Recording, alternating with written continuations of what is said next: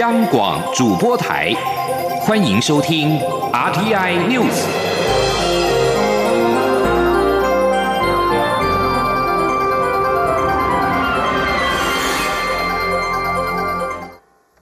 各位好，我是主播王玉伟，欢迎收听这节央广主播台提供给您的 RTI News。新闻首先带您关注，中央流行疫情指挥中心今天宣布，国内新增二十二名境外移入个案。指挥官陈时中下午两点将亲自举行记者会，说明疫情与防疫作为等事项。指挥中心在四号宣布的案六八八确诊者，在检疫结束之后到宿舍自主健康管理，有接触同事移工共四十七人。为求谨慎，疫情指挥中心要求这些接触者必须集中检疫。有四十六人已经入住集中检疫所，但是有一名越南籍移工逃跑，所幸已经在今天凌晨在台北市寻获。已经采检的四十六人当中，有一人确诊，另外一人一采阳性，二采阴性。还有待三彩厘清。调查发现，简易期满移工应自主健康管理，但是这个宿舍是四十八名移工挤在同一个空间共用卫浴，指挥中心将进行盘点，紧急补破网。而蔡英文总统今天出席二零二零临安尊王千秋联合绕境大典，总统在致辞时表示，COVID-19 武汉肺炎疫情还没有过去，尤其现在天气比较冷，疫情也比较严重。他呼吁大家在公共场所一定要戴上口罩，也要勤洗手，听从中央流行指疫情指挥中心的指导，一起把台湾守住。前天央网记者刘品希的采访报道。近日境外移入病例数持续增加，六号又新增二十二例。蔡英文总统上午到蒙甲青山宫出席二零二零临安尊王千秋联合绕境大典，他在参香后致辞，特别提醒疫情还没有过去，近来也比较严重。他要呼吁大家遵守中央流行疫情指挥中心的指导，戴口罩、勤洗手，继续把台湾守好。总统说：“这疫情还没过去，所以要大大家拜托，咱嘛。”要继续足认真的吼，咱的公众场所、公共场所，咱一定爱戴嘴安吼，爱爱勤洗手吼，尤其是即马天气变较冷啊吼，所以咱的疫情会较严重，嘛希望大家爱多较配合啊，咱听咱的指挥中心诶指导，咱共同搁团结落去。台湾修好，台湾好安好。总统表示。这段时间，全世界都在称赞台湾人，不但稳住疫情，在台湾可以过正常生活，经济也继续发展，主要就是因为全台湾人团结，还有神明保佑，所以他特地利用这个机会来感谢神明。总统也指出，青山王绕境除了为祈福、祈求平安，更重要的就是展现台湾人团结的精神。这是地方大事，蒙甲人都会从各地赶回来参加。这次不但有。市集还有精彩表演，他邀请全台北市及全台湾的人有时间都来走走，了解青山宫的历史，并感受蒙甲的文化与魅力。央广记者刘聘熙在台北的采访报道。一名武汉肺炎 （COVID-19） 确诊接触者移工，今天凌晨在台北市被寻获。台北市长柯文哲表示，北市有三层防疫战略，昨天启动第二层，迅速找到人挡住防疫破口。如果挡不住，将启动严格管制，禁止聚餐。柯文哲在今天上午前往二零二零台湾医疗科技展参观摊位，媒体询问一名武汉肺炎 COVID-19 确诊者接触移工失联之后，在台北市被寻获，恐怕成为防疫破口。柯文哲表示，建议民众除了吃饭以外，都要戴上口罩。柯文哲说明，台北市的防疫有三层战略：第一层是防疫旅馆居家检疫，并且把日租套房堵住。万一有少数居家检疫者逃出来，民政局、环保局及卫生局便会启动调查，迅速找到人，扑灭风险。若是前两层都破功，就启动严格社区管制，禁止聚餐。柯文哲说：“这三层战略是建立在减少对社会造成冲击的状态之下。昨天启动到第二层有发挥功效，不必一开始就禁止大型活动的举办，对民生造成影响。”而在国际疫情方面。南韩今天通报新增 COVID-19 确诊六百三十一人，创下九个月以来新高。在卫生当局致力于遏制第三波疫情爆发之际，南韩政府决定将决定是否进一步紧缩社交距离限制。南韩曾经透过积极的接触追踪与其他步骤，在防疫上获得初步的成功。南韩最近的感染案例有许多集中在首都圈，首尔已经在五号祭出前所未见的宵禁措施，大多数机构和商店两个星期之内要在晚间九点关闭，而且晚间的大众交通运输将减班百分之三十。另外，英国政府六号表示，英国正为本周施打 COVID-19 疫苗做好准备。根据媒体报道，英国女王伊丽莎白二世将在数周之内进行接种。英国的《周日邮报》报道，九十四岁的女王和她高龄九十九岁的夫婿菲利普亲王，是因为年长而能够早日接种，而且不会获得特别优惠的待遇。这支疫苗初步将提供给医院，然后再分配给医生诊所使用。首批疫苗将在八号提供。英国国家医疗保健服务将超过八十岁的年长者、第一线的医疗照护工作者以及看护中心的员工和住户列为优先接种的对象。继续要关心的是海上交通受阻的情况。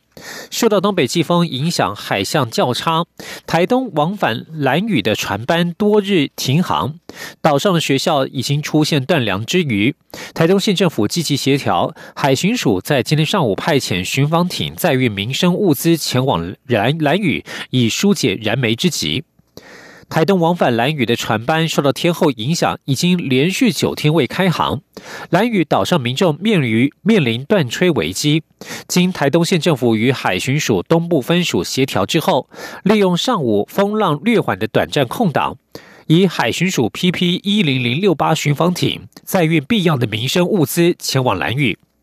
台东县长饶庆林到富冈渔港关心，感谢海巡的帮忙。他受访表示，学校营养午餐、社会独居老人所需的物资必须要赶快送达，因为预测今天海象较好，所以得赶紧开出运补船只。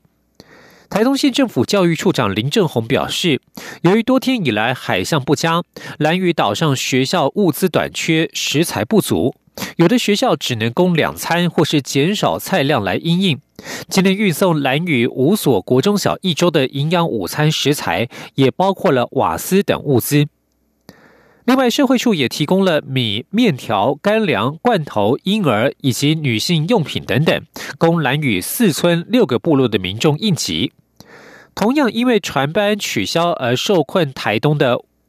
五天的绿岛乡长谢贤玉表示，今年船班停航的情况比往年来的严重，但是这种问题其实每年都会发生。希望台东县政府能够有应应措施。目前因为是旅游淡季，而且平常他也宣导乡民要有两个冷冻柜应急，短时间之内仍可应付。继续要关心的是台铁的路上交通。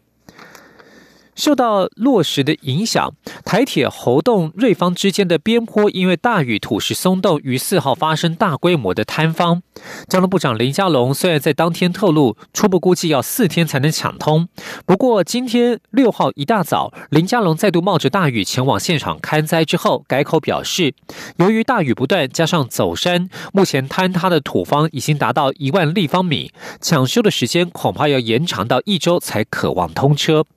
前天央广记者吴丽君的采访报道。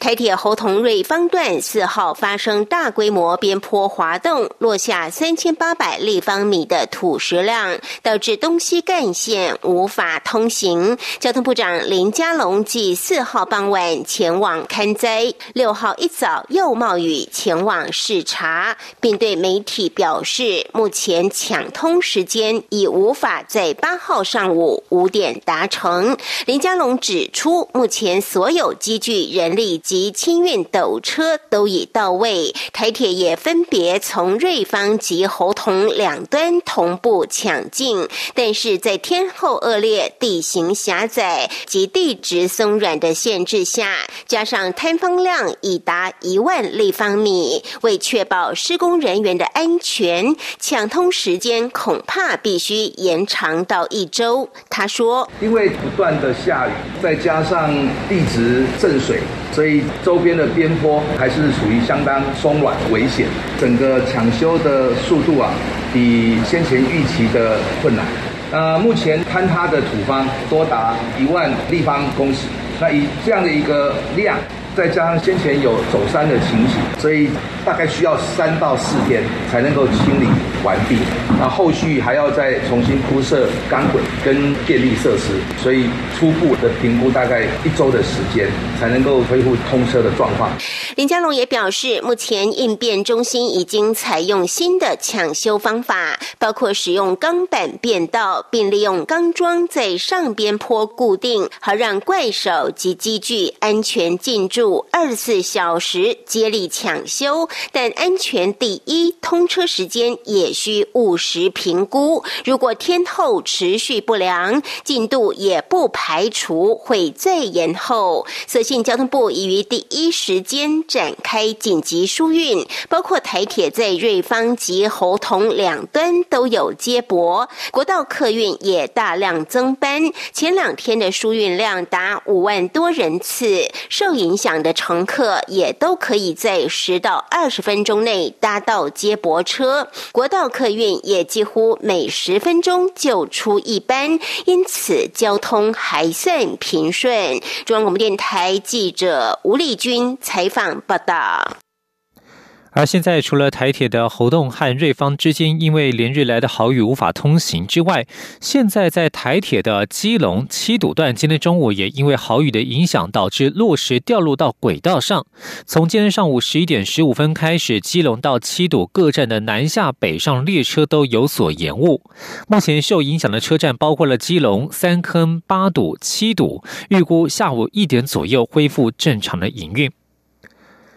继续关心国际消息。随着英国完全脱离欧盟的过渡时间所剩无几，英国首相强生和欧盟执委会主席范德赖恩在电话交谈之后宣布，英国与欧盟六号将在布鲁塞尔重新举行贸易谈判。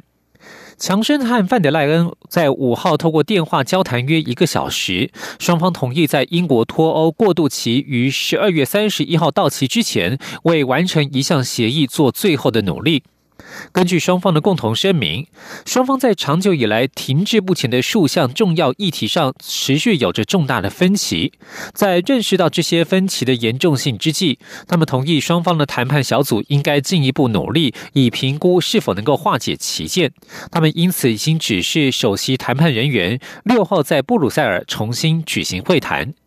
对于外界担心一旦会谈失败，恐怕导致无协议的混乱，强生已经表示，一旦如此，英国和欧盟将采取一种澳洲式的协议，或者类似于英国与加拿大和其他国家同意的协议。澳洲与欧盟并未达成全面的贸易协议，因此大部分的贸易是按照世贸组织的法规和关税进行。一旦英国采行澳洲式的宽松贸易模式，双方将按照世贸组织的法规进行交易。继续将焦点转到日本。日本宇宙航空研究开发机构在今天表示，载有首批小行星样本的准鸟二号已经完成长达六年的任务，安全降落在澳洲的偏远地区。小行星探测机准鸟二号的任务是探寻基本部分问题的答案，例如太阳系的起源以及像是水这样的分子是来自于何处。二零一四年从种子岛宇宙中心发射升空之后，准鸟二号花了四年的时间才登陆小行星龙宫，并且让微微型探测器以及小行星地表探测车成功降落在龙宫的地表。在采集岩石碎片之后，于二零一九年十一月朝向日本返航，在今天成功着陆在澳洲的偏远地区。开发机构曾经表示，准鸟二号很有可能采集到更接近太阳系与生命起源之谜的珍贵样本，希望借此能够获得新知。